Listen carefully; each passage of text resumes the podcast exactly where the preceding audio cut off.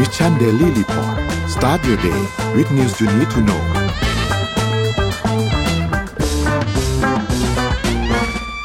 สวัสดีครับยินดีต้อนรับเข้าสู่ Mission Daily Report ประจำวันที่ 23 กุมภาพันธ์ 2566 นะครับ วันนี้คุณอยู่กับเรา 2 คนตอน 7 โมงถึง 8 โมงเช้า สวัสดีพี่ปิ๊กครับ สวัสดีครับ สวัสดีครับนนท์สวัสดีคุณครับผู้ชมทุกคนด้วยนะครับ สวัสดีทุกท่านวันนี้เหมือน Facebook ยังไม่ขึ้นใช่ปะ ใช่ไหมหรอครับพี่ไม่แน่ใจเฟซบุ๊กไม่ขึ้นนะเพราะพี่เข้าไปดูมันเฟซบุ๊กยังไม่ขึ้นเดี๋ยวทีมงานคงกำลังนั่นแหละเดี๋ยวเขาก็จัดการเองนะเราน่าไปจะของกำลังเราต่ครับอเข้าไปอืมโอเค เดี๋ยวรอดูสักครู่หนึ่งครับ คิดว่าน่าจะขึ้นทั้งตอนนี้ YouTube ขึ้นแล้ว แต่ว่าน่าจะมี Clubhouse กับ Facebook ที่อาจจะยังมีปัญหาอยู่ แต่ว่าเดี๋ยวรอสักครู่หนึ่งนะครับ โอเค เดี๋ยวนนท์พาไปดูตัวเลขก่อนครับพี่ปิ๊ก ตัวเลขล่าสุดนะครับเซตบ้านเรา 1,659.48 นะครับติดลบ 0.55%นะครับถัดมาครับหุ้นต่างประเทศนะครับดาวโจนส์บวก 0.18%นะครับ NASDAQ บวก 0.59%นะครับ NYSE ครับบวก 0.01%นะครับฟูซี่100 ติดลบ 0.71%นะครับแล้วก็ห่างเสงครับติดลบ 0.51%ครับ ราคาน้ำมันดิบครับ WTI ครับอยู่ที่ 75.62 นะครับ ติดลบมา 0.97%นะครับ แล้วก็ Brent ครับอยู่ที่ 82.20 ติดลบมา 1.02%นะครับ ก็ช่วงหลังๆ ก็ลงมาพอสมควรเหมือนกันนะครับสำหรับราคาน้ำมันดิบนะครับ ถัดมาครับ ทองคำครับอยู่ที่ 1,834.59 นะครับ ไม่ได้มีการขยับตัวเยอะมากนะครับ แล้วก็สุดท้ายครับ คริปโตครับ อีบิตคอยครับอยู่ที่ประมาณ 24,000นะครับเมื่อวานนี้มีหลุด 24,000 ไปนิดหน่อยด้วยนะครับอีเทเรียมอยู่ที่ประมาณ 1,600นะครับไบแนสามร้อยแปดนะครับโซลาร่าอยู่ที่ 23.6นะครับแล้วก็บิตครับคอยอยู่ที่ 1.82นะครับนี่เป็นอัปเดตตัวเลขทั้งหมดนะครับอ่านี่ไง Facebook มาแล้วนนท์ขอไปปล่อยแมวออกนอกห้องแป๊บนึงนะฮะ ว่าไปปล่อยแมวออกนอกห้องอะผู้สื่อข่าวเสริมนะครับ ก็เป็นคนที่เรียกว่าทำงานหนักแต่ไม่ได้เงินนะครับเราค่อนข้างทำงานหนักนะครับทำงานหนักแต่ไม่ได้เงินนะครับก็ก็ต้องระวังเรื่องของอาการเรียกร้องสิทธิแรงงานนะครับนนท์เพราะว่าเดี๋ยวจะมีปัญหานะแมวเดี๋ยวไปฟ้องนะครับอืมจริงครับ เข้าฉากแล้วไม่ได้ตังค์อะไรอย่างเงี้ยนะครับใช่ฮะต้องต้องรีบอะออกเดี๋ยวต้องออกดูเรื่องหนึ่งที่คิดว่าเป็นหนึ่งใน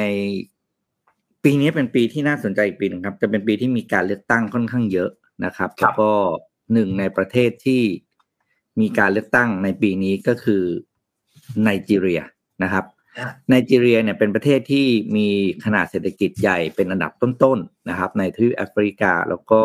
จะมีการเลือกตั้งใหญ่ในปีนี้นะครับ ซึ่งการเลือกตั้งใหญ่ในไนจีเรียปีนี้เนี่ย เป็นการเลือกตั้งที่ต้องบอกว่าทั่วโลกจับตามองมากๆนะครับ เพราะว่ามูลค่าเศรษฐกิจไนจีเรียนั้นมีสูงมากนะครับและไนจีเรียหนึ่งเป็นหนึ่งในประเทศที่มีประชากรเยอะมีการค้าขายเป็นเมืองเหมือนเขาหนึ่งเป็นหนึ่งใน hub ของแอฟริกานะครับ ที่จะมีการค้าขายแล้วก็ import ได้ต่างๆ แล้วส่งออกไป ประเด็นก็คือไนจีเรียเนี่ย เป็นประเทศที่ต้องบอกว่าเป็นประชาธิปไตยมายาวนานแล้วเลยนะเขาเรียกว่าหลังจากที่มีการอ่า ถูกปกครองโดยทหารเนี่ยมายาวนานแบบมากเลยแล้วจนกระทั่งปี 1999 นะครับ ก็มีการเลือกตั้งเป็นครั้งแรกแล้วก็ปกครองโดยระบอบประชาธิปไตยโดย โดยโดยประชาชนนะครับก็มาจากพรรคการเมืองต่างๆ แล้วก็ว่าไปแหละตั้งแต่ปี 1999 เลยนะ ก็คือประมาณ 24 ปีแล้วไนจีเรียไม่เคยมีการทำรัฐประหารอะไรเลยนะก็ถือเป็นประเทศที่มีความมั่นคงทางประชาธิปไตยระดับหนึ่งแต่ประเด็นคือเวลา ไนจีเรียมีประเทศที่แปลกครับ ก็คือเวลาเลือกตั้งทีไรเนี่ย ก็ต้องใช้คำว่าเปลี่ยนพรรคตลอดในการเขาเรียกว่าไงนะอ่าเปลี่ยนเปลี่ยนเปลี่ยนรัฐบาลใช่ไหมเปลี่ยนรัฐบาลคือครั้งแรกพรรคเอครั้งสองพรรคบีครั้งสามพรรคซีอะไรอย่างเงี้ยนะครับ จนทำให้หลาย ๆ ครั้งเนี่ยนโยบายต่างๆ เนี่ย ไม่ต่อเนื่องนะครับ แล้วฉายาของการเลือกตั้งในไนจีเรียเลยเขาเรียกว่า unpredictable election ทุกปีไม่รู้ว่าใครจะชนะ เพราะว่า คาดเดาไม่ได้เลย แล้วคะแนนเสียงก็จะขี่กันมาก แล้วผู้สมัครก็จะเยอะ เพราะพอการที่มีคนดิเดตเยอะนะครับ คะแนนก็จะเฉลี่ยกันไปทำให้ไม่เกิดการเขาเรียกว่าชนะขาด แล้วก็จัดตั้งรัฐบาลที่มีอำนาจบริหารแบบเด็ดขาดได้นะครับ มันก็จะมีความคล้าย ๆ กับบ้านเรานะครับ ก็คือต่อรองนั่นก็เลยทำให้การเมืองไนจีเรียเนี่ยหลายๆครั้งนะครับ หลาย ๆ ครั้งเนี่ยหลาย ๆ นโยบายเนี่ยก็ไม่ได้ถูกขับเคลื่อนเต็มที่ ครั้งนี้ก็เช่นกันครับไนจีเรียจะมีการเลือกตั้งโดยมีแคนดิเดตนะครับสิบแปดคน ที่จะมาแทนอ่าที่จะมาแทนผู้นำคนปัจจุบันก็คือประธานาธิบดีมูฮัมหมัดูบูฮารีนะครับ ซึ่งมูนำมูฮัมหมัดูบูฮารีเนี่ย เป็นคนแรกที่อยู่สองสมัยครบเทอมนะครับ ก็จะไม่ได้ต่อแล้วจะไม่ได้ไม่ได้ไม่ได้อยู่ในตำแหน่งต่อแล้วนะครับสำนักข่าว คาดการบอกว่าบอกว่าคาดการไม่ได้เลยนะครับ ว่าคนที่มีสิทธิ์ออกเสียงกว่า 93.5 ล้านคนเนี่ย จะเทคะแนนไปทางไหน หรือ หรือเรียกว่ามีใครมีคะแนนนำเพราะแต่ละคนเนี่ยก็จะมีจุดเด่นจุดอะไรต่างๆกันนะครับ การเลือกตั้งเนี่ยจะมีในอีกสองเดือนข้างหน้านะครับ แล้วก็จะส่งผลสำคัญมาก เพราะว่าอะไรเพราะว่า คาดการณ์กันว่า ภายในปี 2050 นะครับ คือประมาณ 20 20 กว่าปี 30 ปีนับจากนี้เนี่ย ประชากรในไนจีเรียเนี่ยครับ จะเพิ่มขึ้นถึงจะเพิ่มขึ้นเป็น 220 ล้านคนประเทศเดียวนะ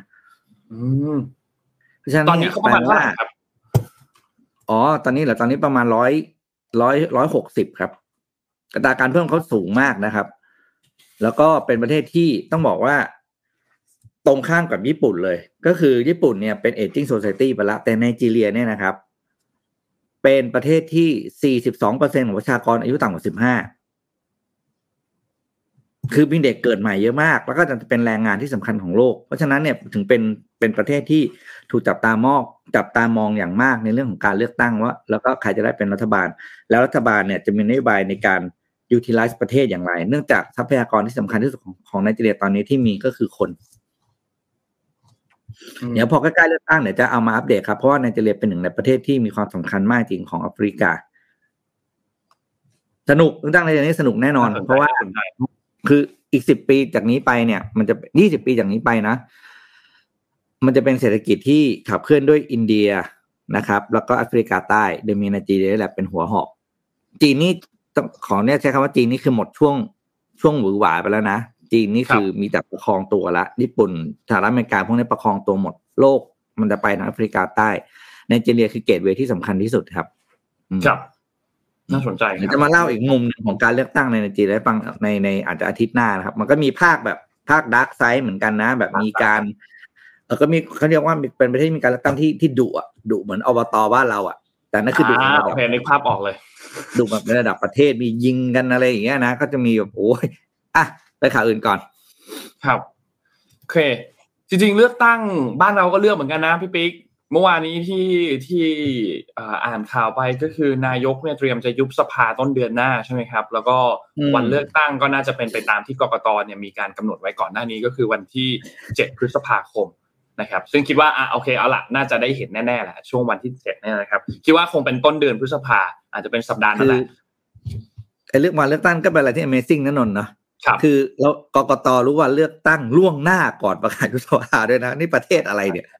ไม่คือคือคือคืออย่างนี้พี่บิ๊กอันเนี้ยอันเนี้ยเข้าใจได้เพราะว่าวันที่กกตประกาศเนี่ยมันเป็นวันที่ก็ตามวาระก็คือรัฐบาลหมดวาระวันที่เท่านี้มีนา เพราะฉะนั้นถ้านับต่อไปเอ่อเท่านี้วันมันจะมีมันจะมีกฎอยู่นับต่อไปเท่านี้วันเนี่ยมันก็จะเป็นวันที่เจ็ดพฤษภาพอดีเขาก็เลยประกาศล่วงหน้าไว้ก่อนว่าเป็นเจ็ดเจ็ดพฤษภาแต่ทีนี้ท่านนายก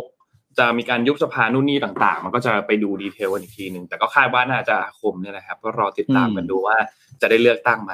ใครที่ช่วงนี้เล็งๆไว้อยู่ว่าสสจะเลือกพักอะไรดีของเขตที่บ้านท่าน คิดว่าอาจจะต้องใช้เวลาสักพัก เพราะว่าพอยุบสภาปุ๊บน่าจะมีการวิ่งกันของสสอีกพอสมควรฝุ่นตลบอ่า น่าจะมีย้ายค่ายกันอีกพอสมควรคือตอนนี้ช่วงนี้ก็ย้ายค่ายกันเยอะแล้วนะพี่ปิ๊ก สสเก่าบ้านนนอดีตเป็นพักเพื่อไทย ตอนนี้ติดป้ายแล้วแต่ย้ายไปภูมิใจไทยละก็ย้ายพักกันแล้วเหมือนกัน ก็มีมีพอสมควรแล้วครับสำหรับการย้ายค่ายที่ที่เกิดขึ้นนะครับอรอดูเอาเป็นว่ารอดูว่าว่าเลือกตั้งจะเป็นอย่างไร เมื่อวานนี้มีข่าวอดีตพักอนาคตใหม่คือคุณเปียบุตรกับคุณพิธาก็คือหัวหน้าพักก้าวไกลตอนนี้ทะเลาะกัน สำนักข่าวหลาย ๆ สื่อก็มีการวิเคราะห์โอ้โหรายการข่าววิเคราะห์กันมากมายเลยว่า ทีมคนนี้สอสอมีใครอยู่บ้างมีใครอยู่บ้างวิเคราะห์กันมากมายเลยครับ เมื่อคืนนี้สุดท้ายแล้วคืนดีกันแล้วครับ มีภาพคืนดีกันแล้วเรียบร้อยแล้วไม่ทะเลาะกันแล้วนะครับ ก็ก็เป็นอันสิ้นสุดดราม่าด้วยความรวดเร็วพอสมควรนะครับ ก็เป็นว่าอ้าวตรงนั้นก็ก็เรียบร้อยไปรอดูครับการเลือกตั้งครั้งนี้นงคิดว่าน่าสนใจทั้งสองฝั่งทั้งฝั่งที่เป็นฝ่ายค้านปัจจุบันตอนนี้ไม่ว่าจะเป็นเพื่อไทยเสรีรวมไทย พรรคก้าวไกลรวมถึงฝั่งที่เป็นรัฐบาลตอนนี้ที่มีการแตกกันพอสมควรเนี่ยนะครับ ประชาธิปัตย์ภูมิใจไทย รวมไทยสร้างชาติรวมถึงพลังประชารัฐด้วยเนี่ยก็รอดูครับน่าสนใจครับนนพาไปข่าวถัดมาฮะที่ตั้งใจจะอ่านตั้งแต่เมื่อวันจันทร์แล้ว แต่ว่ายังไม่ได้อ่านสักที ก็คือข่าว Facebook ครับเดี๋ยวนนท์พาไปที่เรื่องนี้นิดหนึ่งครับ ข่าว Facebook เนี่ยจริง ๆ ตั้งแต่วันที่ 20 กุมภาพันธ์แล้วนะครับ ที่เป็นประเด็นขึ้นมานะครับ ก็คือทาง Meta บริษัทแม่เนี่ยเขามีการส่งตัวอีเมล ไปถึงสื่อมวลชนต่างๆ เพื่อที่จะแจ้งให้เกี่ยวกับการประกาศทดสอบตัว feature ใหม่ของเขา feature ใหม่ของเขาเนี่ยคือ Meta Verify มันคืออะไร มันคือ feature ที่จะให้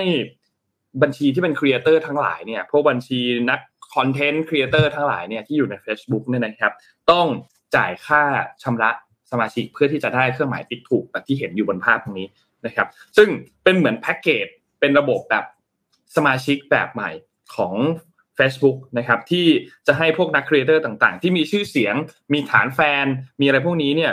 เพิ่มผู้ติดตามได้เร็วมากขึ้น และที่สำคัญคือ Meta ก็ยังยืนยันว่าจะไม่ได้ส่งผลกระทบจาก บัญชีผู้ใช้ทั่วไปเพจต่างๆ ธุรกิจต่างๆ ไม่ได้ส่งผลกระทบตรงนั้นนะครับ ซึ่งไอตัว Meta Verify ตัวนี้เนี่ยไม่ได้มาแค่ Facebook แต่มันจะไปถึงที่ Instagram ด้วยก็คือจะเป็นเหมือน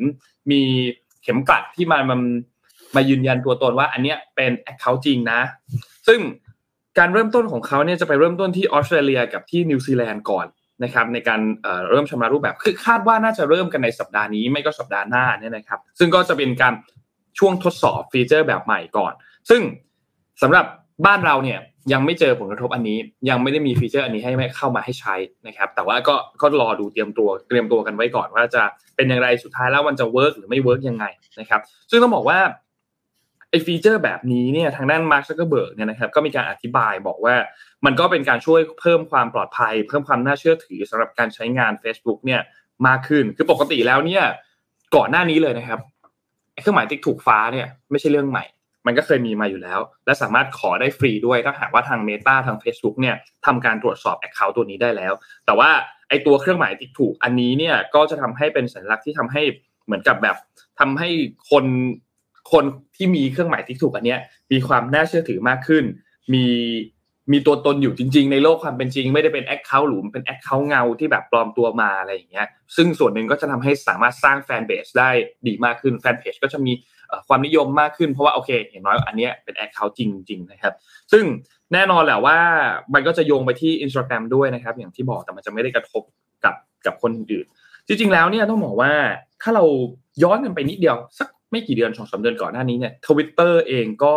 เพิ่งทำแบบนี้นะครับ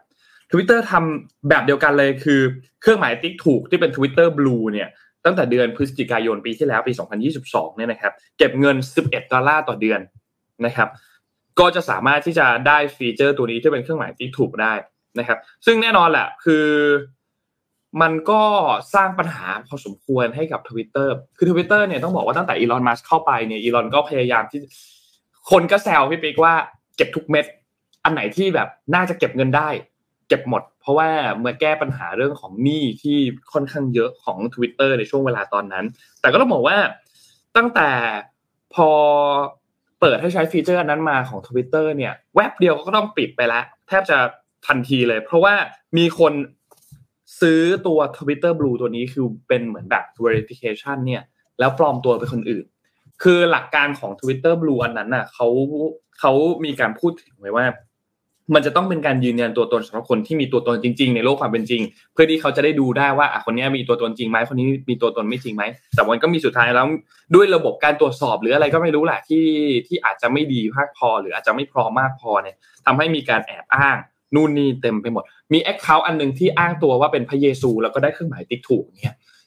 มันก็มันก็ไปไปถึงขนาดนั้นอะเพราะฉะนั้นมันก็เลยแบบว่าสุดท้ายก็ไอ้ฟีเจอร์อันนี้เนี่ยก็ก็ก็ล่มไป แต่ทีนี้ทางด้านของ Instagram กับ Facebook เนี่ยเขาก็มีการอธิบายพูดถึงบอกว่าไอ้ปัญหาแบบนั้นน่ะมันจะไม่ได้เกิดขึ้น เพราะว่าการยืนยันตัวตนของ Facebook กับตัว Instagram ของ Meta พูดง่ายๆมันจะยืนยันตัวตนผ่านทางบัตรประชาชนที่ออกโดยรัฐบาล และผู้ใช้ก็ต้องใช้รูปโปรไฟล์ที่เป็นรูปหน้าของตัวเองด้วย นะครับ ซึ่งก็เป็นวิธีการในลักษณะเดียวกันกับเว็บไซต์อื่นๆ เช่นพวก YouTube พวก Reddit พวก Discord และพวกเนี้ยนะครับ ก็รอติดตามดูว่าหลังจากที่ทดสอบที่ 2 ประเทศนี้ในช่วงสัปดาห์นี้สัปดาห์หน้าเนี่ยแล้วหลังจากนั้นจะเริ่มทดสอบให้ในประเทศอื่น ๆ ในช่วงเวลาตอนไหนนะครับ ก็รอติดตามดู แต่โนว่าที่น่าสนใจอันนึงคือ คนรุ่นใหม่ใช้ Facebook กันน้อยลงพอสมควรเลย มีแบบทดสอบที่เขาไปทำที่อเมริกามาช่วงไม่นานมานี้เนี่ยค้นพบว่ามีแค่ประมาณ 30%เท่านั้นเองนะครับ ที่ใช้ Facebook ทุกวัน ที่ใช้เยอะๆ ประมาณ 60 กว่าเปอร์เซ็นต์ก็จะมี TikTok แล้วก็ที่ใช้เยอะจริง ๆ 95%ทุกวันคือ YouTube ที่มีการใช้เยอะจริงๆ แต่ Facebook เนี่ยดูเหมือนว่าจะเป็นลำดับที่ค่อนข้างน้อยลงมาพอสมควรนะครับ ก็รอติดตามดูว่า Facebook จะแก้ไขปัญหายังไงนะครับสำหรับตัว user ที่หายไป เพราะว่าก็ น่าจะเครียดกันพอสมควรนะครับสำหรับคนในคนใน Facebook ครับ คือ Facebook เนี่ย เป็นมันก็เป็นเครื่องมืออาวุธหนักเลยนะ อันหนึ่งที่อเมริกาเคยใช้ได้เนาะแล้วมีผลมากกับตอนตอนที่เอ่อเขาเรียกว่ามีเรื่องของการเลือกตั้งในสหรัฐอเมริกาอะไรต่างๆ Facebook นี่คือแบบแอคทีฟมากนะ เพราะว่าเป็นเครื่องมือในการที่จะใช้สื่อสารกับอันนี้ แต่ความน่าสนใจก็คือ มันตอนนี้คือความที่เขาไปปรับ ไปปรับปลาอะไรมากนะ แล้วก็แบบความที่มันเป็นเครื่องมือที่คนรุ่นก่อนใช้ เด็กรุ่นใหม่ก็พยายามก็ธรรมชาติแหละพ่อแม่อยู่ไหนฉันก็ไปทางอื่นนะแล้วอืมแล้ววิธีการสื่อสารของ Facebook หรือหลักการทำงานมันมันไม่มันไม่ตรงจริตกับเด็กรุ่นใหม่ๆ เพราะโดยธรรมชาติเด็กอะคนรุ่นหนึ่งก็จะอย่างคนคนรุ่น Gen X ขึ้นไปคือคนที่ใช้ Facebook เป็นหลักใช่ไหมครับ คนรุ่นนั้นจะชอบ จะชอบแบบเก็บความทรงจำอะไรเงี้ยแบบอ่าแบบ เออต้องมีบันการบันทึกว่าฉันเคยไปที่นั่นเคย เคยทำนั่นเคยทำนี่อะไรเงี้ย ซึ่งต่างจากพฤติกรรมของเด็กรุ่นใหม่คือ เขาขอแค่เป็นประสบการณ์ พอแล้วก็จบก็ให้มันผ่านไป แล้วก็ทำหัวให้ว่างเดินหน้า หาประสบการณ์ใหม่ ๆ แทน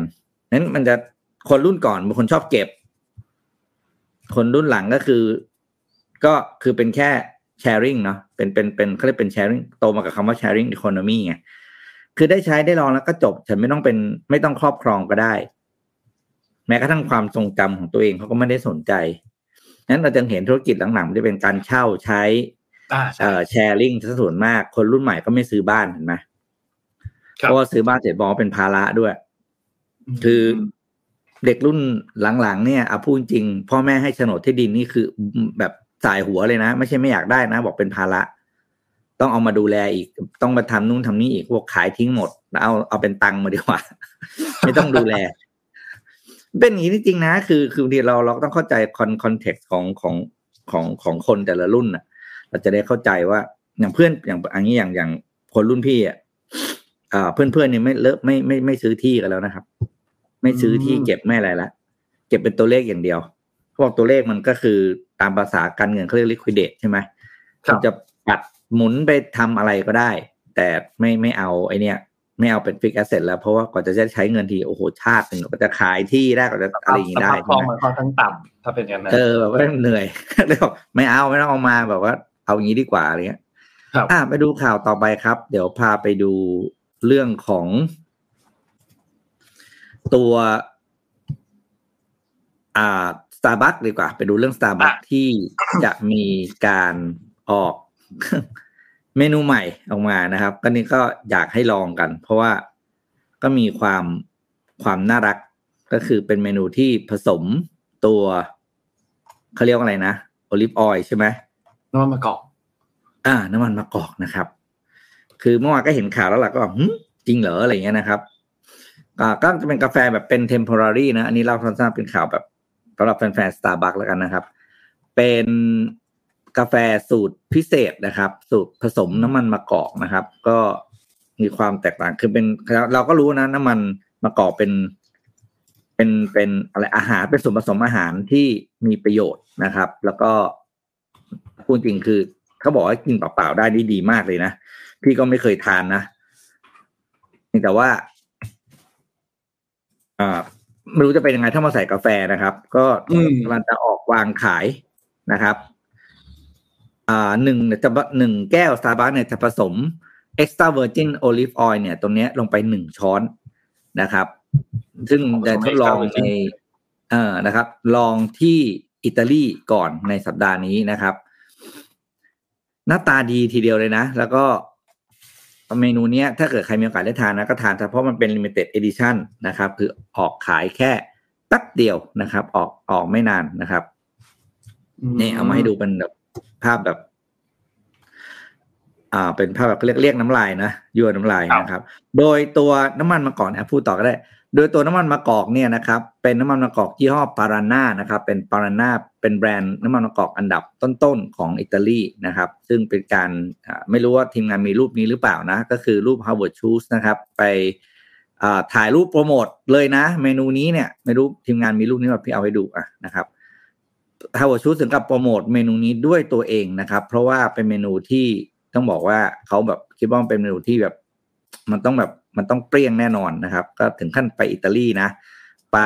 ถึงได้ olive oil นี้นะครับ ไปถ่ายโปรโมทด้วยตัวเองนะครับโดยน้ำมันมะกอกเนี่ยชื่อ Oleato นะครับ เป็นเป็นแบรนด์ชื่อ Oleato แบรนด์เมนูเนี้ยชื่อ Ole Starbucks ชื่อ เมนูนี้ชื่อ Oleato นะครับกาแฟผสมน้ำมันมะกอกที่อิตาลีอืมเออเออน่าสนใจเดี๋ยวถ้าเข้าไทยจะไปลองด้วย ถ้าเข้าไทยจะไปลอง จริงๆ น้ำมันมะกอกเนี่ย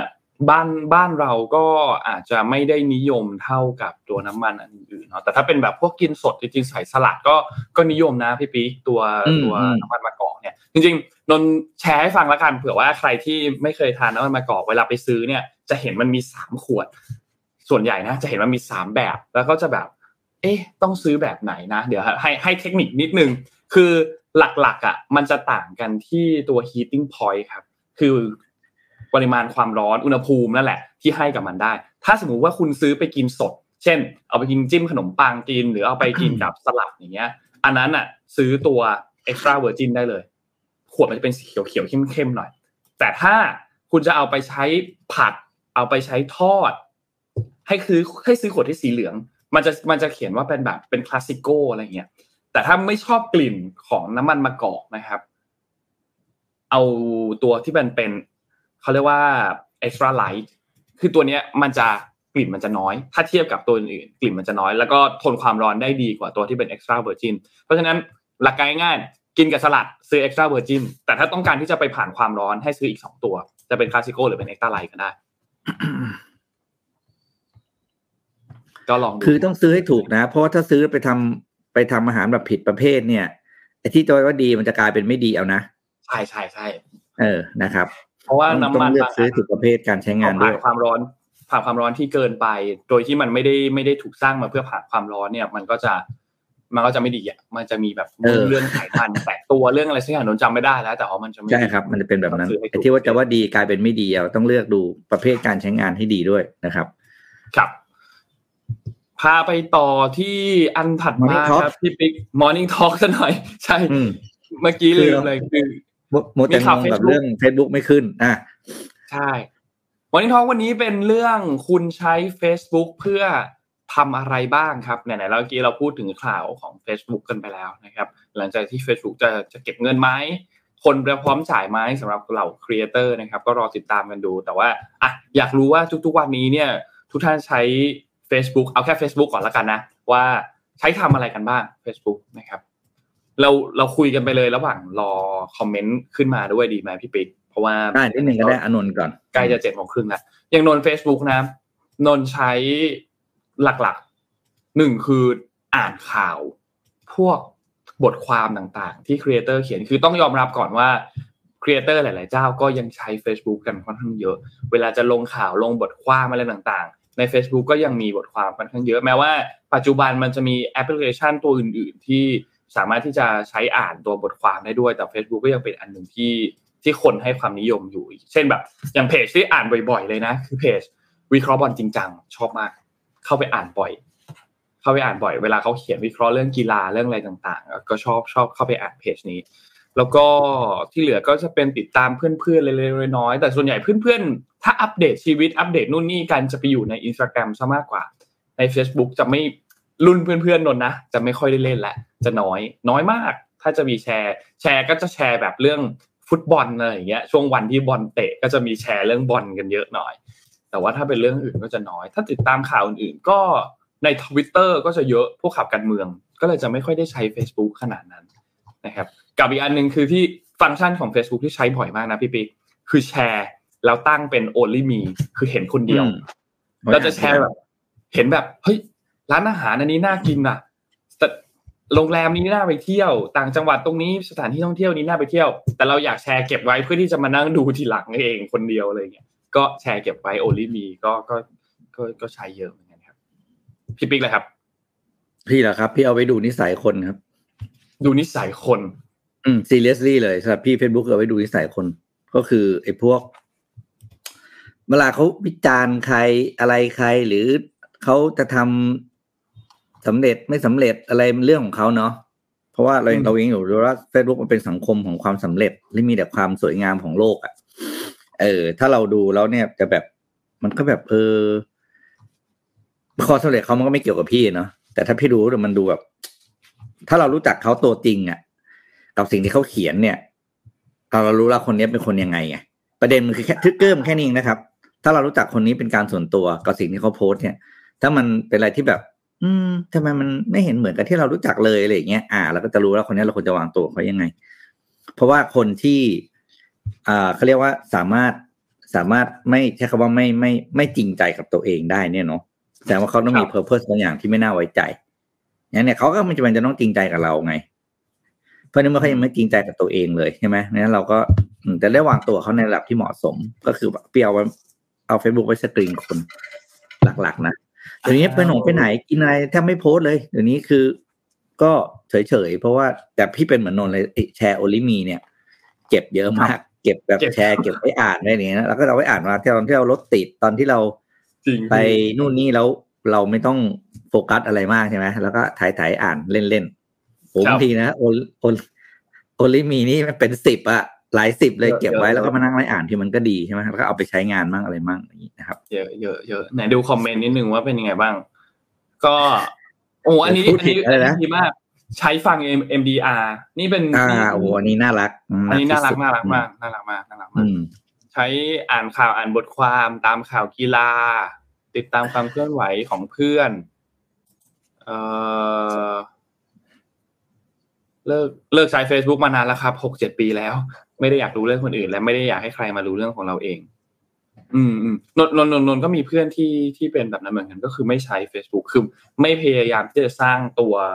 เอ่อฟุตปรินต์บนโลกอินเทอร์เน็ตเลย ก็มีใช่หมือนเด็กักนรุ่นหลังเป็นอย่างนี้จริงๆครับ มีมีเพื่อนที่เป็นแบบนั้นเหมือนกัน ซึ่งแล้วแต่คนเลย เพราะมันเป็นสิทธิ์ของคุณ คุณจะใช้หรือใช่ไม่ใช้ใช่ใช่มันแล้วไม่แต่มีใครถูกใครผิดหรอก ใช่ คือคือนนนนมองว่านะ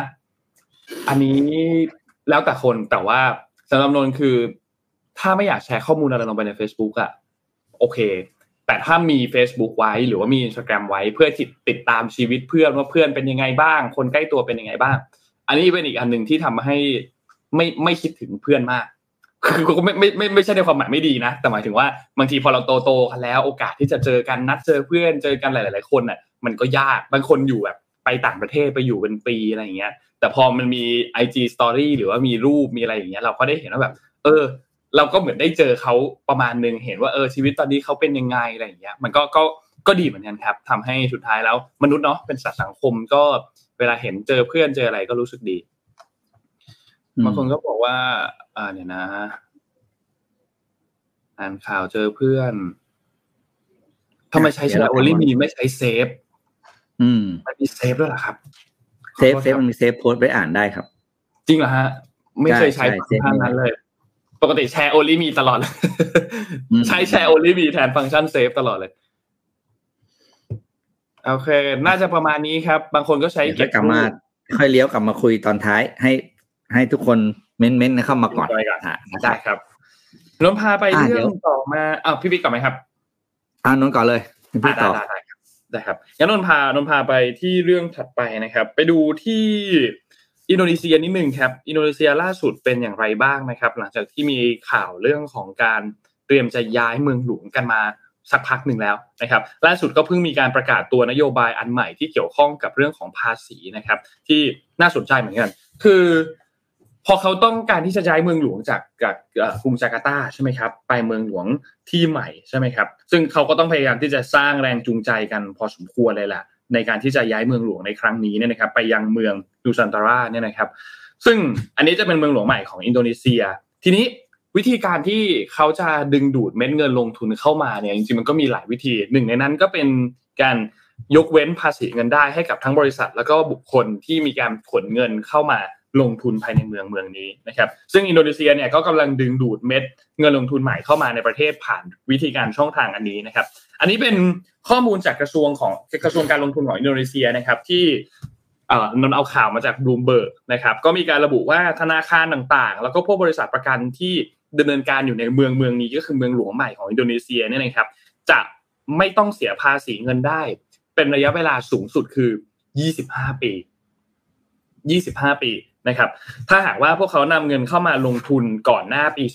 2035 นะครับปีนี้ 2023 นะครับส่วนผู้ที่นำเงินเข้ามาลงทุนก่อนปี 2045 เนี่ยจะไม่ต้องเสียภาษีเป็นเวลาสูงสุด 20 ปีนะครับซึ่งก็เป็นหนึ่งในนโยบายสร้างแรงจูงใจของรัฐบาลอินโดนีเซียนะครับที่มีการเสนอให้กับภาคเอกชนภาคธุรกิจในการที่จะเผื่อว่ามีแผนที่จะย้ายถิ่นฐานของประเทศเนี่ยเข้ามาลงทุนในตรงนี้นะครับซึ่งประธานาธิบดีของเขาก็คือคุณโจโกวิโดโดเนี่ยนะครับ ก็มีการมีแผนธุรกิจที่เสนอให้กับภาคธุรกิจอันนี้นะครับมูลค่าเนี่ยก็สูงถึง 39,500 ล้านดอลลาร์นะครับที่ถ้าจะให้ย้ายถิ่นฐานออกจากกรุงจาการ์ตาย้ายไปอยู่ที่เมืองหลวงใหม่แทนเนี่ยนะครับซึ่งรัฐมนตรีว่าการการทรวงการลงทุนเนี่ยนะครับก็บอกว่าเขาก็ค่อนข้างมั่นใจกับตัว หลักการตัวนี้ตัวหลักเกณฑ์อันใหม่ที่สร้างขึ้นมา เพื่อที่จะดึงดูดเม็ดเงินลงทุนต่างๆ ให้เข้ามา ซึ่งก็เขาก็มีก็คาดหวังว่าจะมีนักลงทุนที่หลั่งไหลเข้ามาตรงนี้ จากตัวนโยบายการสนับสนุนของภาครัฐนะครับ ซึ่งต้องบอกว่าตัวนโยบายอันนี้อย่างที่บอกครับว่ามันจะถึงปี 2045 นะครับ ซึ่งคาดว่าพอถึงเวลาตรงนั้นเนี่ยเมืองหลวงแห่งใหม่เนี่ยก็น่าจะอยู่ตัวแล้ว ถ้าหากว่าเม็ดเงิน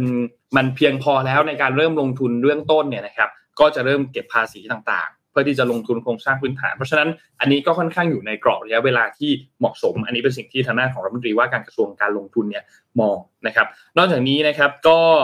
ต้องการดึงดูดนักลงทุนเข้ามาเพื่อที่จะ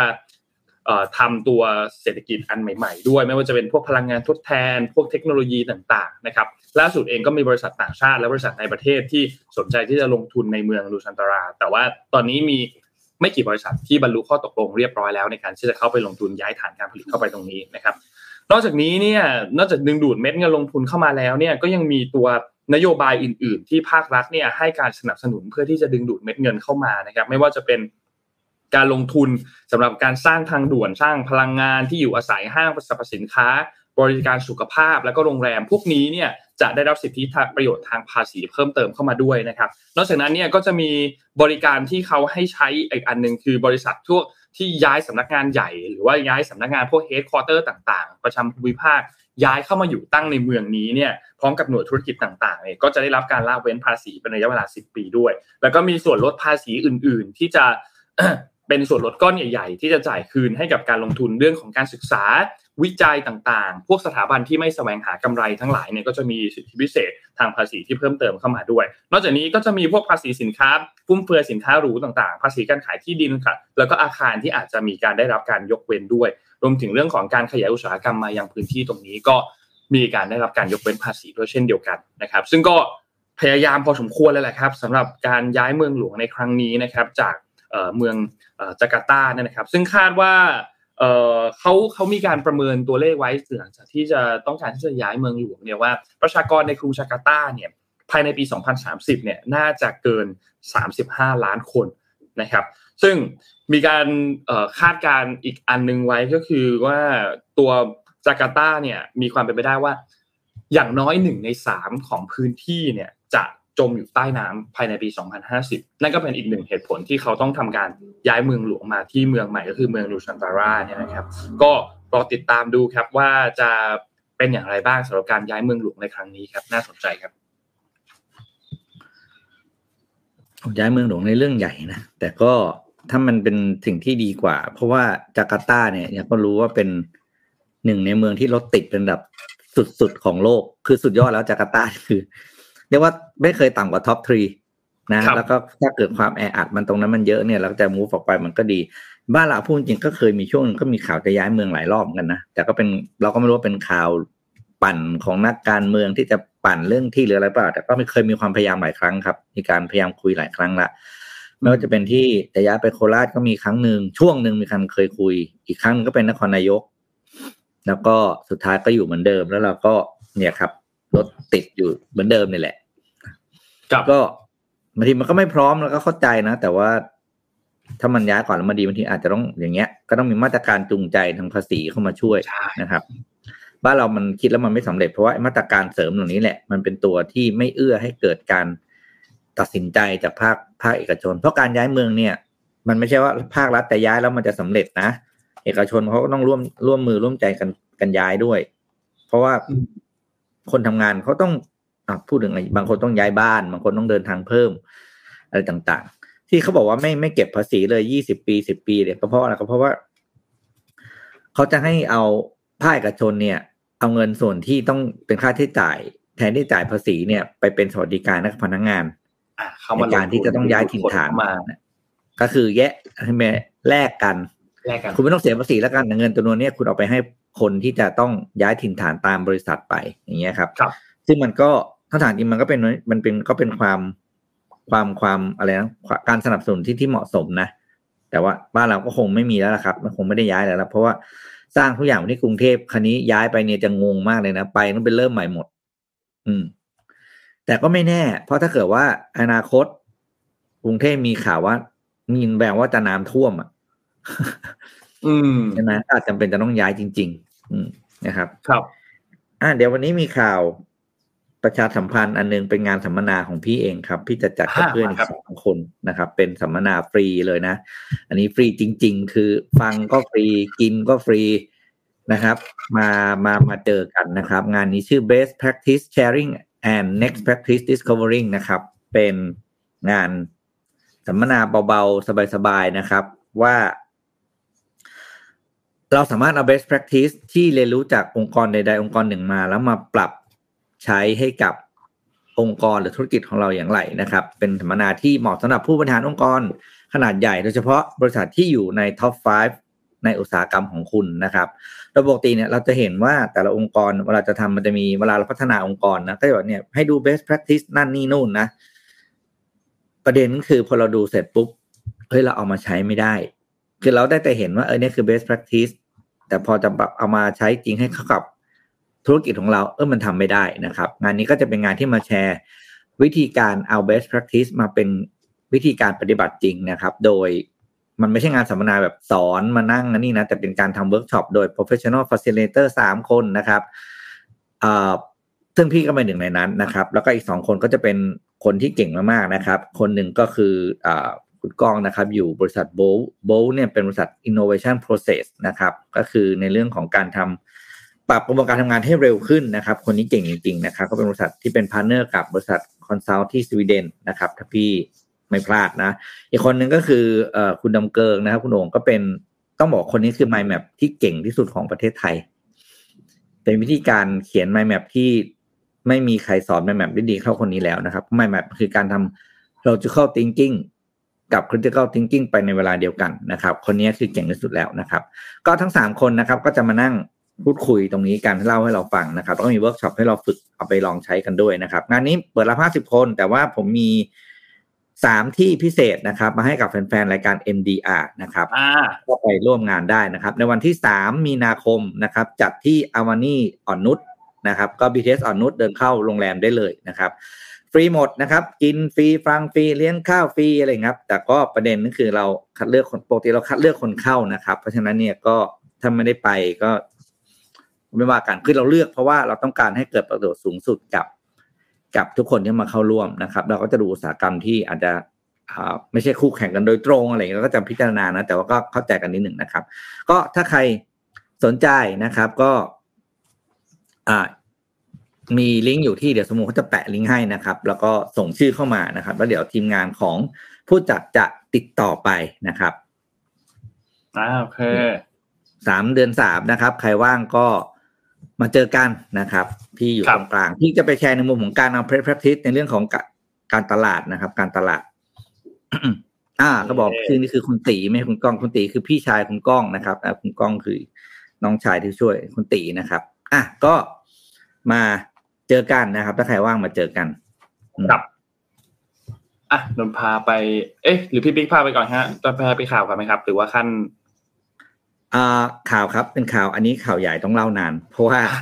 เวฟนี้มันอาจจะมาถึงบ้านเราด้วยนะครับ คนที่ทำธุรกิจเนี่ยอาจจะต้องเตรียมตัวนะครับ ก็คือรับกับมหากรรมการขึ้นค่าแรงนะครับ เพราะว่าตอนนี้เนี่ยในประเทศใหญ่ ๆของโลกเริ่มมีการปรับค่าแรงแล้วนะครับอ่าจะอ่านสามเหตุการณ์รวดแต่เป็นข่าวเดียวกันนะจะเล่าให้ฟังแบบให้รู้ว่ามี movement ยังไงบ้างนะครับ อันแรกก่อนเลยนะครับคือที่โตโยต้านะครับโตโยต้าก็ได้ข้อได้บรรลุข้อตกลงกับการต่อรองเขาเรียกว่าใช้คำว่าต่อรองแล้วกันนะครับ เพราะว่าการขึ้นค่าแรงที่ญี่ปุ่นเนี่ยเขาจะมีธรรมเนียมปฏิบัติครับ ก็คือการเอาเอาตัวแทนจากฝั่งแรงงาน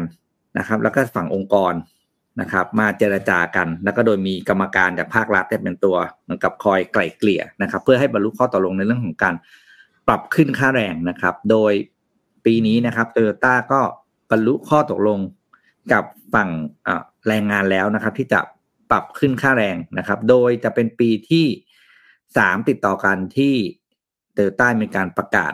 จะปรับขึ้นค่าแรงให้นะครับ และการปรับครั้งนี้นะครับ จะเป็นการปรับครั้งที่สูงที่สุด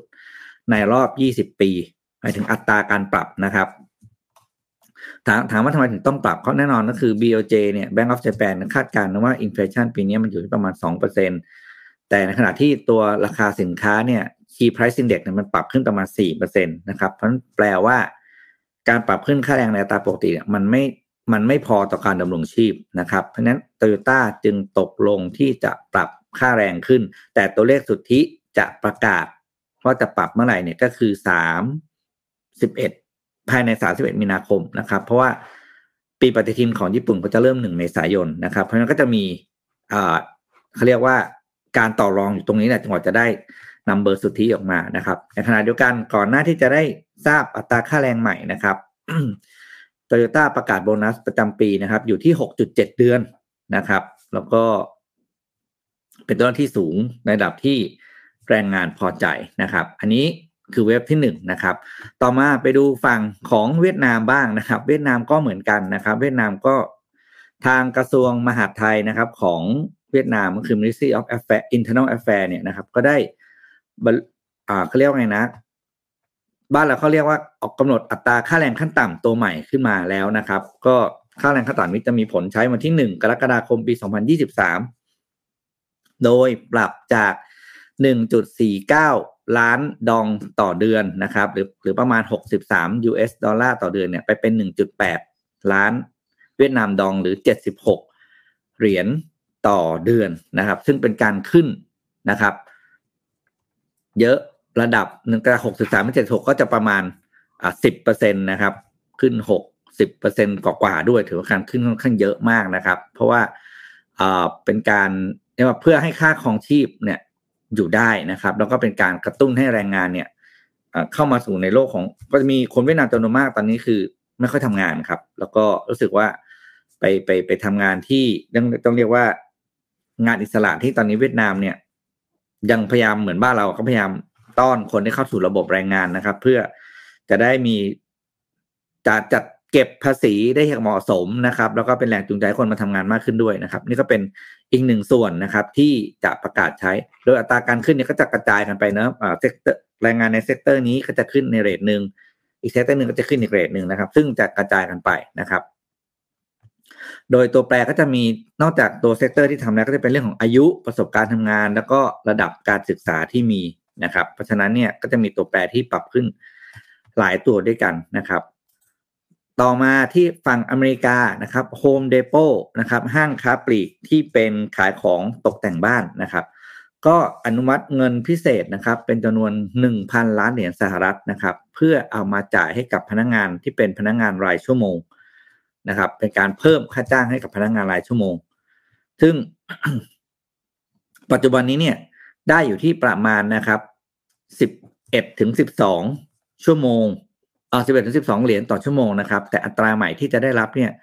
จะปรับไปขึ้นอยู่ที่ขั้นต่ำอยู่ที่สิบสี่เหรียญต่อชั่วโมงนะครับ แต่โดยเฉลี่ยจะอยู่ที่ประมาณสิบหกสิบห้าถึงสิบหกเหรียญต่อชั่วโมงนะครับ เราสั้นๆแค่นี้สิ่งที่จะบอกให้เราก็คือ โลกกำลังเข้าสู่ยุคของการปรับฐานค่าแรงนะครับ โดยโดยที่เราเห็นนี่แหละ คือทุกคนต้องปรับ เพราะว่าค่าของที่มันสูงมาก บ้านเราเนี่ย ผมคิดว่าคงหนีเรื่องนี้ไม่พ้น นะครับอาจจะต้องมีการปรับนะครับโดยเฉพาะเนี่ยเรามีใกล้เลือกตั้งนะ บอกเลยนี่ขนาดยังไม่เลือกตั้งนะนนเห็นป้ายหาเสียงไหมเพียบแล้วใกล้เลือกตั้งเนี่ยเยอะมากแล้วพอใกล้เลือกตั้งจริงๆจะเป็นขนาดไหน เพราะฉะนั้นเนี่ยภาคธุรกิจเนี่ยครับ ต้อง จะต้องอะไรนะเขาเรียกทำตัวเลขคาดการค่าใช้จ่ายที่จะเพิ่มตรงนี้ไว้เลยนะครับ ว่าจะไป จะไปกระทบต่อต้นทุนโดยรวมของเราอย่างไรบ้างนะครับเราจะต้องวางแผนเรื่องการจัดการต้นทุนอะไรยังไงบ้าง แต่มองได้เลยว่าปีนี้เป็นปีแห่งการขึ้นค่าแรงแน่นอน หลีกไม่พ้นนะครับ คนทำธุรกิจต้อง budget ตรงนี้ไว้ดีๆนะไม่ฉะนั้นเนี่ยจะจะแบบอะไรล่ะเขาเรียก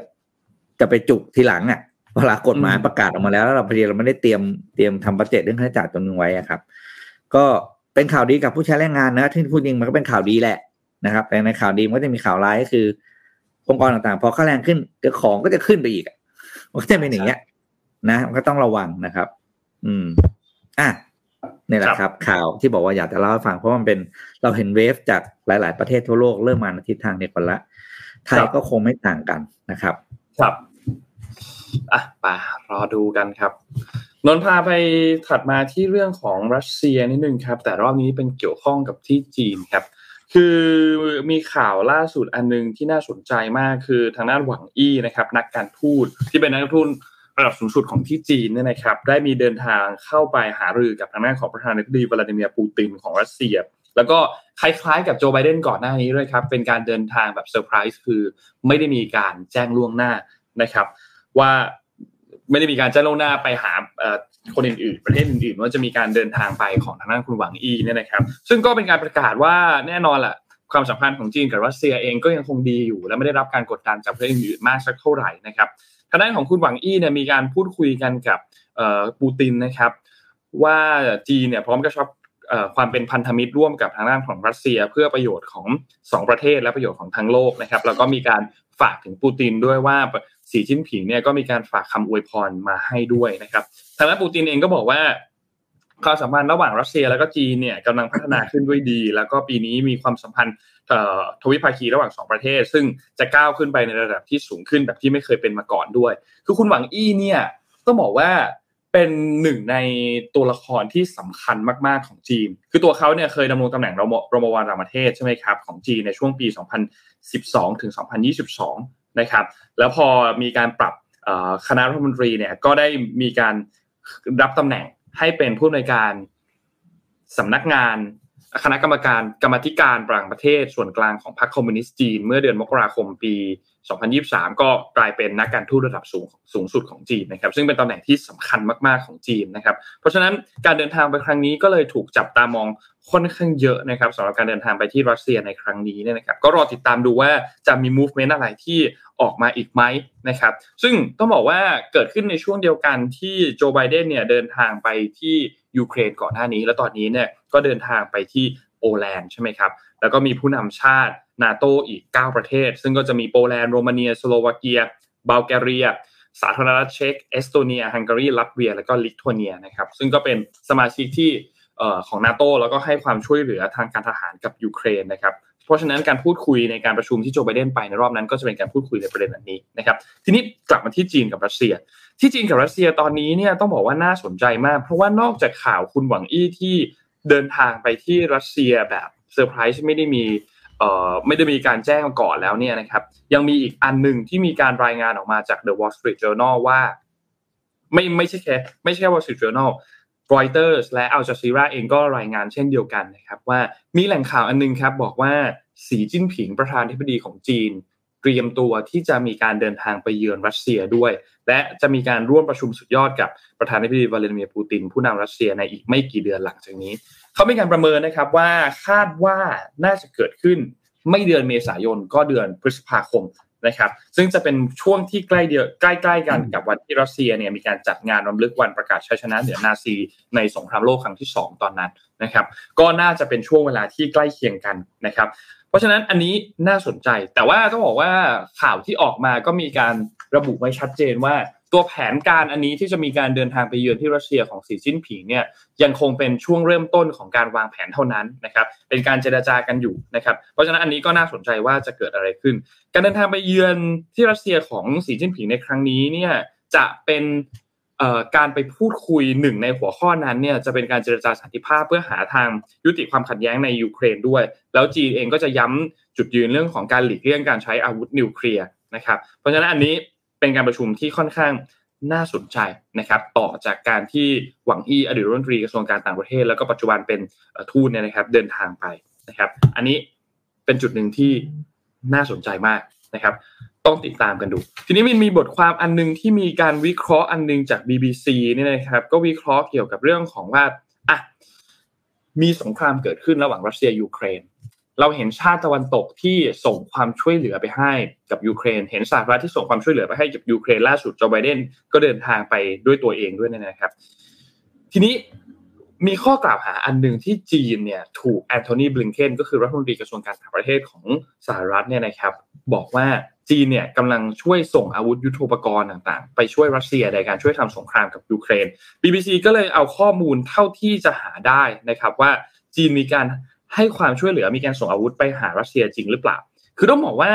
จีนเนี่ยมีการขยายความสามารถในการผลิตทางการทหาร รวมถึงเป็นผู้ส่งออกอาวุธรายใหญ่อันดับ 4 ของโลกนะปัจจุบันตอนนี้ อาวุธของจีนเองก็มีความก้าวหน้ามากขึ้นค่อนข้างเยอะสหรัฐมีการระบุบอกว่าจีนเนี่ยถ้าได้ให้ความช่วยเหลือทางอาวุธ แต่ไม่ใช่ผู้เป็นอาวุธสังหารกับรัสเซียอยู่แล้วก่อนหน้านี้ แต่มีข้อมูลอันหนึ่งที่เพิ่งได้เพิ่มเติมมาว่า รัฐบาลจีนอาจจะมีความช่วยเหลือทางด้าน อาวุธสังหารให้กับรัสเซียด้วยนะครับ ซึ่งรัฐบาลเองก็มีการเตือนว่าก็ต้องยอมรับกับผลผลลัพธ์ร้ายแรงที่จะตามมาด้วยนะครับ อันนี้รัฐบาลสหรัฐพูดนะครับ ก็มีหลักฐานบางส่วนเหมือนกันว่าจีนเนี่ยคือผู้ส่งออกตัวเซมิคอนดักเตอร์รายใหญ่ที่สุดให้กับรัสเซียนะครับ แล้วก็ผ่านทางบริษัทที่เป็น shell company พูดง่ายก็คือเป็นบริษัทที่แบบเหมือนมันแอบแอบส่งไปเป็น shell company นะครับ ทางฮ่องกงกับทางสหรัฐอาหรับเอมิเรตนะครับแล้วนอกจากนี้ก็มีการจัดหาโดรนให้กับรัสเซีย เพื่อใช้ช่องว่างทางกฎหมาย ระหว่างเรื่องของจุดประสงค์ด้านการทหารกับพลเรือนด้วย ก็มีนอกจากเรื่องของการอาหารแล้วเนี่ยทางด้านจีนเองก็มีการให้ความช่วยเหลือทางด้านเศรษฐกิจด้วยนะครับ คือต้องบอกว่า บริษัทตะวันตกหลายรายมากที่มีการตัดความสัมพันธ์กับรัสเซีย ย้ายที่บริษัทออกมายกเลิกการโอเปเรตในรัสเซียใช่ไหมครับแต่อย่างไรก็ตามเนี่ยการค้าระหว่างรัสเซียกับจีนในปี 2022 ตั้งแต่หลังสงครามในวันที่ 24 กุมภาพันธ์ปีที่แล้วเป็นต้นมาเนี่ยนะครับ มูลค่าการค้าระหว่างกันเนี่ยสูงขึ้น และสูงขึ้นเป็นประวัติการด้วยคืออยู่ที่ 190,000 ล้านดอลลาร์สหรัฐนะครับ เพิ่มขึ้น 30%เมื่อเทียบกันกับในปี 2021 ตัวเลขการนำเข้าของสินค้าจีนสู่รัสเซียเองก็เพิ่มขึ้น 13%ตัวเลขการส่งออกของสินค้ารัสเซียสู่จีนก็เพิ่มขึ้น 43%นะครับเพราะฉะนั้นอันนี้จีนเองเรียกได้ว่าจะเป็นคู่ค้าที่ใหญ่ที่สุดของรัสเซียแล้วนะครับ อันนี้เป็นข้อมูลณเดือนพฤศจิกายนในปีที่แล้วปี 2022 นะครับรองลงมาจากจีนก็จะเป็นอินเดียและก็เป็นตุรกีนะครับ ก็ค่อนข้างน่าสนใจเหมือนกันนะครับสำหรับตัวเลขอันนี้นะครับ จีนเนี่ยอย่างที่บอกว่าเขาเป็นผู้ที่บริโภค ตัวพลังงานค่อนข้างเยอะอันดับต้นๆของโลกนะครับจีนเองก็มีการซื้อทั้งน้ำมัน ซื้อทั้งก๊าซจากรัสเซียไปเนี่ยเพิ่มขึ้นเป็นปริมาณ 2 เท่าเมื่อเทียบกับปี 2021 นอกจากนี้เนี่ยยังมีการขายก๊าซธรรมชาติที่จีนเพิ่มขึ้น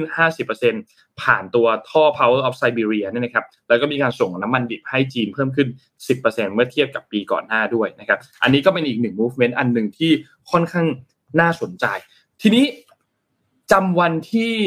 ปูตินเขามี State of the Union ได้ไหมครับ ที่มีการพูดต่อสมาชิกรัฐสภา มีการพูดต่อสมาชิกเจ้าหน้าที่ระดับสูงต่าง ๆ ของที่รัสเซียตอนนั้นเนี่ยมันมีอันนึงที่นนยังไม่ได้เล่าก็คือ ตัวเอ่อเขาเรียกว่าเป็นข้อตกลงนิวเคลียร์นะครับคือข้อตกลงนิวเคลียร์อันนี้เนี่ยถ้าเราย้อนกันนิดนึงในสมัยรัฐบาลของบารักโอบามาเนี่ยนะครับตัวข้อตกลงนิวเคลียร์อันนี้มันเป็นเหมือนข้อตกลงที่ เเกิดขึ้นเมื่อ 13 ปีที่แล้วคือในปี 2010 บารักโอบามาแล้วก็อดีตประธานาธิบดีของรัสเซียก็คือดิมิทรีเมดเวเดฟเนี่ยนะครับมีร่วมกันลงนามในสนธิสัญญาเขาเรียกว่าสนธิสัญญา New START เป็นข้อตกลงในการจำกัดหัวรบนิวเคลียร์ที่สหรัฐและรัสเซียเนี่ยสามารถนำมาประจำการได้ ซึ่งข้อตกลงนี้เนี่ยก็มีการต่ออายุเพิ่มไปเมื่อปี 2021 คือต่อบวกไปอีก 5 ปีพูดง่ายๆคือใช้กันยาวไปจนถึงปี 2026 ในเดือนกุมภาพันธ์ตอนนั้นเนี่ยนะครับ ซึ่ง การขู่รอบนี้เนี่ย ปูตินก็มีการขู่เหมือนกันว่าอาจจะยกเลิกไอตัว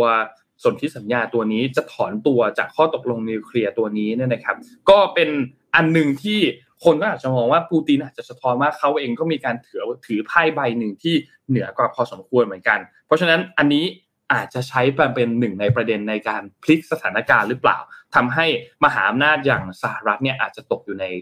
ความตกอยู่ใน เขาเรียกว่าในสถานการณ์ที่เสียเปรียบหรือเปล่าถ้าหากว่ามีการถอนตัวจากตัวสนธิสัญญานิวสตาร์ตัวนี้นะครับ ก็รอติดตามดูคิดว่าน่าจะเป็นหนึ่งในไพ่ที่ทางด้านของรัสเซียเนี่ยอาจจะนำมาใช้ได้ในช่วงเวลาตอนนี้นะครับ เกี่ยวกับเรื่องของตัวสนธิสัญญา New Start นะครับ คือจริงๆต้องบอกว่าต้นเดือนกุมภาพันธ์ที่ผ่านมาเนี่ยรัฐบาลของรัสเซียเนี่ยนะครับ มีการพูดถึงบอกว่าต้องการที่จะรักษาสนธิสัญญาอันนี้ไว้ แม้ว่าจะโจมตีว่าตัวสนธิสัญญาอันนี้เนี่ยเป็นแนวทางที่ค่อนข้างอันตรายของสหรัฐนะครับ แล้วก็มีการมีปากเสียงมีการพูดคุยมีการเจรจากันมาโดยตลอดเนี่ยนะครับ ก็ต้องรอติดตามดูว่าหลังจากนี้เนี่ยจะจะอย่างไรต่อครับเพราะว่าสถานการณ์ตอนนี้ที่รัสเซียเองก็ค่อนข้างที่จะไม่แน่นอนมากๆนะครับสำหรับเรื่องของประเด็นสงครามรัสเซียยูเครนที่เกิดขึ้นครับ อันนี้ก็เป็นบทวิเคราะห์อันนึงครับที่นำมาฝากทุกๆท่านครับ น่าสนใจเนาะแล้วก็เออเนี่ยเริ่มเริ่มเห็น movement เรื่องของการ ต้องใช้คำว่า ใคร partner ใครนะตอนนี้จะเริ่มเห็นชัดละเพราะเพราะการไปเยือนเนี่ย ถ้าคุณไม่ไม่เป็นพันธมิตรแต่เขาถ้าคุณไม่ไปเยือนก็อยู่แล้วในนี้ถูกครับจะเริ่มเห็นชัดขึ้นนะครับ แล้วแต่เรียกที่เขาเรียก geopolitical เนี่ยนะ geopolitics เนี่ยจะเห็นบทบาทชัดขึ้นมากหลังจากที่โลกเริ่มกลับมาเดินทางกันได้ เห็นการเยือนอย่างเงี้ยมากขึ้นนะครับ แล้วก็สิ่งที่ต้องระวังก็คือเวลาไปเยือนเนี่ยปกติถือว่าเขาไปเยือนกันบุคคลที่เป็นเรื่องของกระทรวงต่างประเทศไปเยือนบางทีก็ไม่ได้เรื่องของความสัมพันธ์ต่างประเทศอย่างเดียวนะมันจะมีอเจนดาอื่นที่กระทรวงอื่นๆเขาก็ฝากกันไปด้วยเรื่องการค้าเรื่องอะไรต่างๆ ที่มันมีข้อเงื่อนไขตกลงต่างตามมา แล้วถ้าเราตามไม่ทันเราก็จะเราก็จะเสียเปรียบทางการค้านะอะกลับมาเลี้ยวกลับมาสรุป Morning Talk ของเราหน่อยครับ อะได้ครับ ใช้ Facebook ทำอะไร แต่มาดูซิคอมเมนต์ขึ้นมากันอีกสักที ก็หลายคนก็บอกมีเอาไว้ตามหาเพื่อนที่สาบสูญเออนี่จริงจริงจริงจริงเพราะบอกเฮ้ยมันมีทีเราลองเสิร์ชเสิร์ชชื่อเพื่อนแบบเป็นสังเกตนะชื่อนามสกุลก็ขึ้นเราก็เจอเขาจริงๆนะมันจะมีช่วงหนึ่งที่เฟซบุ๊กทำเรื่องนี้ได้ดีมากทำให้เราได้เจอ เพื่อนเก่าที่หายไปเนาะอืม อ่า ที่ไม่ได้เจอวันนานมากๆแล้วก็งานนั้นคือทำให้เราได้อ่าเฟซบุ๊กก็ยอมรับว่าเป็น เป็นเป็นสะพานที่พาเราไปรู้จักคนใหม่ๆ เพิ่มขึ้น เยอะมากจริงอันนี้ก็ต้องต้องกราบขอบพระคุณ Facebook นะครับทำให้เราเจอเพื่อนใหม่ได้ จากการรู้จักจากการที่เขาเป็นเพื่อนของเพื่อนหนึ่งที หรือเขาเป็นคนที่มีความสนใจเดียวกับเราทำให้เราบางทีมันก็ต่อยอดไปทำอะไรร่วมกันได้เยอะแยะนะอันนี้เราเฟซบุ๊กเนี่ยชนะเลิศในเรื่องนี้ เพราะอย่าลืมนะว่าในบรรดาโซเชียลมีเดียต่างๆ ที่เราเห็นกันหลายแพลตฟอร์มเนี่ยครับ Facebook เป็นคนเดียวที่มี กรุ๊ป และกรุ๊ปเนี่ย มันก็คือการรวมตัวกันของกลุ่มคนที่สนใจในเรื่องเดียวกัน อ่า มันเป็น community นะ แล้วก็ชอบเรื่องเดียวกันแชร์ความเห็นแชร์ประสบการณ์แชร์ความรู้กัน ซึ่งนี่คือจุดเด่นที่สุดของ Facebook กลุ่มคือถ้าถามพี่ถ้าพี่เป็นอีตามาร์กเนี่ยนะ พี่จะดัน Facebook กลุ่มแบบสุดริมเลย เพราะว่าเป็นสิ่งที่คนอื่นเข้ามาไม่ได้เลยเขาแบบมันไม่มีทางทำได้เหมือนอะ จริงจริงไอจีไอจีไม่มีกรุ๊ปถูกไหมไอจีไม่มีกรุ๊ปไลน์เนี่ยก็เป็นกรุ๊ปไลน์ซึ่งกรุ๊ปไลน์เนี่ยโอ้โหอะไรนะเขาเรียกไม่ว่าจะเป็นกรุ๊ปไลน์หรือ OpenChat อะมันยากไงในการที่จะเข้า OpenChat จะง่ายหน่อยแต่คอนเทนต์มันก็จะหายไปเมื่อเมื่อมันดันขึ้นไปเรื่อยๆแต่ Facebook มันไม่หาย ใช่ใช่ใช่ใช่คือของ Facebook อะอย่างมันมันสิ่งอันหนึ่งที่มันต่างกับตัว Line Open Chat มาก ๆ เลยก็คือ Line Open Chat มันดันขึ้นไปเรื่อยๆครับ หัวข้อก็จะเปลี่ยนไปเรื่อยมันก็ดันดันดันดันขึ้นไปเรื่อยแต่พอ Facebook มันเหมือนมันเป็นโพสอะถ้าเขาคนในกลุ่มนี้ที่คุยกันเรื่องนี้ แล้วมาโพสที่เป็นหัวข้อหัวข้อหนึ่งคนที่สนใจหัวข้อนั้นก็เข้าไปดูกันได้แล้วเข้าไปคอมเมนต์เข้าไปอ่านข้อมูลกันได้ ถ้ามีอีกหัวข้อหนึ่งก็ขึ้นโพสต์ใหม่ขึ้นโพสต์ใหม่มันก็จะง่ายกับการจัดการมากกว่าเออหนูเคยได้ยินอันนึงนะพี่ปีว่ามันต้องมีแบบมีตำแหน่งที่เป็นเหมือนแอดมินของกลุ่มอะซึ่งตำแหน่งเนี้ยสำคัญมากนะ ในการที่จะปล่อยให้มีการโพสต์ หรือไม่ให้โพสต์อะไรการจัดการปัญหาที่เกิดขึ้นในกลุ่มเพราะว่ากลุ่ม Facebook Community ที่จัดการเรื่องนี้ดีๆอะก็จะทำให้กลุ่มมันค่อนข้างหนาแน่น แล้วก็ปกแล้วก็ป้องกันมิจฉาชีพป้องกันนู่นนี่ได้ค่อนข้างดีเลยแหละ อืมเขาเรียก community manager ตำแหน่งเนี้ย ก็คือสร้างให้ว่าสำคัญ ให้ให้สมาชิกที่อยู่ในชุมชนเนี้ยมามีปฏิสัมพันธ์กันมีโพสต์กันไม่มี แล้วก็มีหน้าที่แบบสกรีนนะสกรีนโพสต์ที่ขายของอาจจะแบบว่า เพราะเขาจะรู้ว่าโมเมนตัมของโพสต์เป็นยังไง โพสต์มาแชร์ความรู้ก็คือจากการแชร์ความรู้ แต่ไม่ใช่มาขายของเอ่อแล้วก็นอกจากสกรีนคอนเทนต์แล้วก็encourage ช่วงไหน community เงียบตัวเองก็ต้องโพสต์เพื่อให้ทุกคนทุกคนกลับเข้ามาอ้าวเอ้ยกลุ่มนี้ยังไม่ยังไม่ตายนะยังไม่เงียบนะ อืมเออเพราะเพราะว่าก็ต้องยอมรับนะพี่ปีกว่า เวลาเวลาเราจะเลือกจอยกลุ่มอะไรใน Facebook อะมันจะมีบรรทัดหนึ่งตรงเวลาที่คุณกดจอยกลุ่มอะว่ากลุ่มเนี้ยมีกี่โพสต์ต่อวัน ถ้าจำนวนโพสต์มันเยอะอะมันก็แสดงให้เห็นว่าในกลุ่มมีการเคลื่อนไหวกันเยอะ แต่ถ้าบางอันที่แบบจำนวนโพสต์ต่อวันหนึ่งอัน หรือบางทีไม่มีเลยอะไรอย่างเงี้ยคนก็จะรู้สึกว่าแบบกลุ่มมันไม่ค่อย up to date มันไม่ได้มีข้อมูลอะไรใหม่ล่าสุดหรอก ก็จะไม่ได้กดเข้าอะไรเงี้ย ศาสตร์เป็นศาสตร์หนึ่งเหมือนกันนะเรื่องเรื่องการบริหาร community อะไม่ไม่ง่ายนะนนว่า อืม อย่างพี่ก็อ่านแล้วก็ใช้น้อยลงครับใช้น้อยลงถ้าไม่ได้ติดว่าต้องเขียนเพจแล้วก็จะไม่ได้เข้าไปใช้อะไรเงี้ยนะคือก็ก็จะไม่ได้รู้จักพวกเราเนาะถ้าไม่มี Facebook นะครับ ข้อดีสำคัญทุกของ Facebook ก็คือเป็นจุดเริ่มต้นของ Mission Daily Report นี่แหละ จริงจริงจริงจริงนี่จะครบสามปีแล้วนะจะไปเล่นไปนะเออ หนึ่งเมษาเนี่ยก็เข้าปีที่สี่แล้วอะอืมใช่เออเนาะหนึ่งเมษาสองพันยี่สิบใช่ไหมพี่ที่เราเริ่มกัน ใช่ครับ ก็จะสามปีเต็มเดือนนี้ก็ครบปีแล้วเอ้เดือนสี่นี้ก็ครบปีที่สามสามปีเต็มเข้าปีที่สี่สามปีเต็มสี่ขวบ อืมเร็วเร็วเร็วเร็วเร็วนี่ไม่รู้นะนนยังไม่รู้เลยนะว่าทีมงานเขาจะเตรียมอะไรไว้บ้างสำหรับวันวันครบรบรอบวันที่หนึ่งเมษายนนี้เนี่ย จะมี แฟนมีตมีอะไรหรือเปล่าไม่รู้เลยว่าจะรู้สึกจะเป็นวันเสาร์นะยังไม่รู้เลยใช่ไหมใช่ไหมครับเดี๋ยวดูใช่เป็นวันเสาร์วันเสาร์ครับวันเสาร์อ่าวันเสาร์ก็รอรอเกาะเกาะรอกันไว้แล้วกันครับว่าว่าจะมีกิจกรรมจะมีอะไรหรือเปล่าพวกเราเองก็ยังไม่รู้เหมือนกัน ต้องรอทางด้านทีมงานแจ้งกันมาอีกทีหนึ่งแต่ว่าก็เร็วเหมือนกันเนาะพี่พิงเนาะจะสามปีแล้วแป๊บเดียวเองครับ เร็วเหมือนกันเร็วเหมือนกัน เออใช่มีอันนึงจะถาม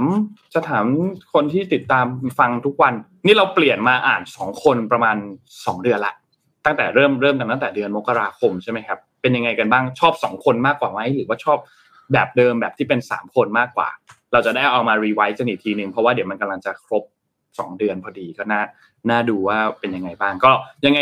คนที่ดูย้อนหลังหรือดูสดก็ได้ลองฝากคอมเมนต์เผื่อเป็น feedback ให้กับทีมงานเผื่อเป็น feedback ให้กับ reporter พวกเราสักนิดหนึ่งนะครับว่า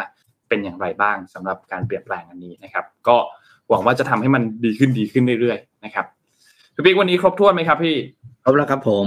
โอเคครับ วันนี้ขอบคุณ SCB ครับ ผู้สนับสนุนแสนใจดีของเราครับ ขอบคุณ SCB มากๆนะครับ แล้วก็ขอบคุณทางด้านผู้ฟังทุกๆทท่านด้วยนะครับ ที่ติดตาม Mission Daily Report นะครับจากทุกๆ ช่องทางเลยวันนี้ Facebook ช่วงต้นที่บางคนเข้ามาแล้วเจอว่ามันผ่านช่วงอัปเดตตัวเลขไปแล้วเนี่ยอาจจะเพราะมันมีปัญหานิดนึง แต่ว่า YouTube เนี่ยไม่ได้มีปัญหาอะไรนะครับ Facebook มันเหมือนจะส่งไลฟ์แล้วมันจะไม่ขึ้นมันจะมาขึ้นเลทนิดนึงนะครับ ก็รอติดตามกันวันถัดมา หวังว่าจะไม่มีปัญหาทางเทคนิคนะครับ ขอบคุณทุกท่านมากๆครับ แล้วพบกันใหม่อีกครั้งหนึ่งในวันพรุ่งนี้วันศุกร์ครับ สวัสดีครับ สวัสดีครับ Mission Daily Report start your day with news you need to know